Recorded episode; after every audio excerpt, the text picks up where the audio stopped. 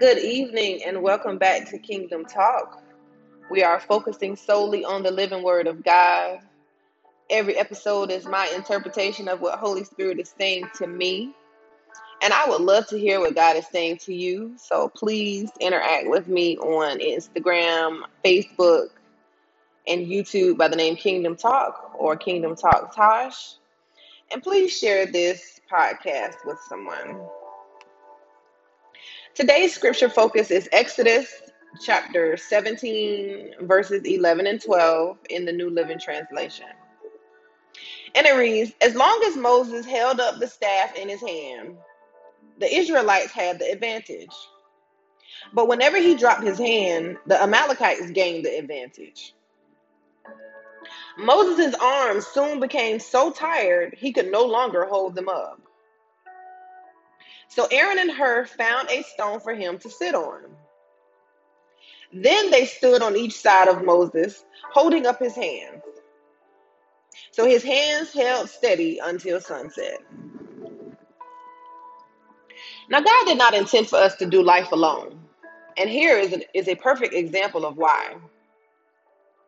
Now, had Moses been a lone ranger, no one would have been available to hold him up in his time of weakness.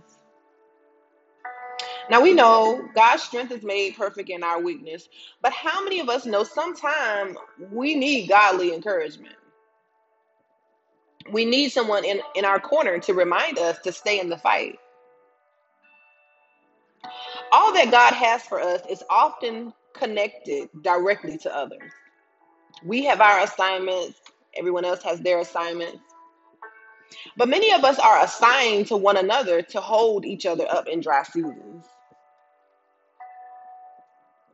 The need to tell someone when you're tired, when you're weary, or when your faith is being tested is so that those God has sent to you for assistance, they can hold you up. Aaron and Hur held up Moses' arms. Now, what I want to highlight is Moses was willing to be held up in his time of weakness. Now, the enemy could have used this opportunity for shame, guilt, and embarrassment, but Moses was not too proud to accept his assist. Now, I don't know much about basketball, but Holy Spirit is speaking to me about the way the game is played. And he says, basketball is not intended for one player to defeat the whole game. Its purpose is that a team willing to bring their strengths together to take home the win. So who's holding you up? There's a tag that the enemy likes to use, and here's what he here's what he will do. He will say, "I don't you you don't need anybody. You you can do it all on your own. It's not going to be a time where you will need to lay your feelings out." So someone can point out that those are just feelings. And I don't know about you guys, but I'd much rather have godly, wise counsel assist me when I am weak than to go round for round with my adversary when I'm weary. Let's understand the directive of someone assigned to hold you up. It can simply be to stay on the wall for you in prayer. It could be to encourage you. It could be to convict you. It could be to bring you in remembrance of the God that you serve. The need for assistance is not something to be embarrassed about.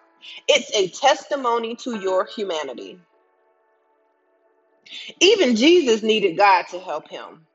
Let's not forget the disciples were needed to spread the gospel. Jesus could not do much in Nazareth, but he had others to assist him. Maybe you're facing something and need an assist, and that's okay.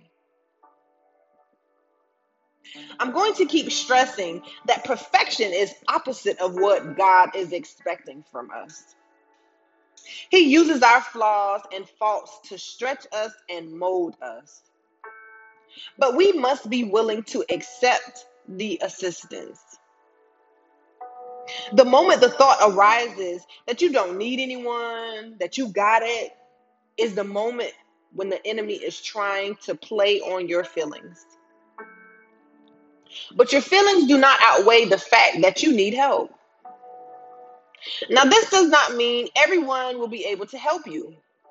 There will be times when you must be disciplined that you can help yourself. And then there will be times when someone attempting to help you was not sent by God. Using our discernment will be top priority if you do not currently have wise counsel in your life. But if you do, it's time to get into covenant with them. Be transparent with them. Humble yourself and accept help, as well as be open to helping others in your circle group. So today we're taking inventory of who's holding us up. Let's pray. Father God, we thank you for godly, wise counsel. We thank you, God, for creating a need for others to be present in our lives. God, we ask that you unharden our hearts in areas of hurt, trauma, and unforgiveness. Lord God, connect us to others who work for you and represent your kingdom. Those who want to journey with us, to help us edify and grow with one another. God, we cast down all lies of the enemy that may be standing in the way of us accepting assistance that may already be available to us. Lord, we surrender to you now and forevermore. In Jesus' name, amen. Kingdom family, I don't know about you, but sometimes I need to be held up. I need someone to remind me that greater is he who is in me than he who is in the world. Sometimes I need someone to lovingly help me face what I'm choosing to overlook so that my assignment that God has on my life can be fulfilled. We were not created to be alone. So let's be open today to an assist. And until next episode, I love you with the love of the Lord.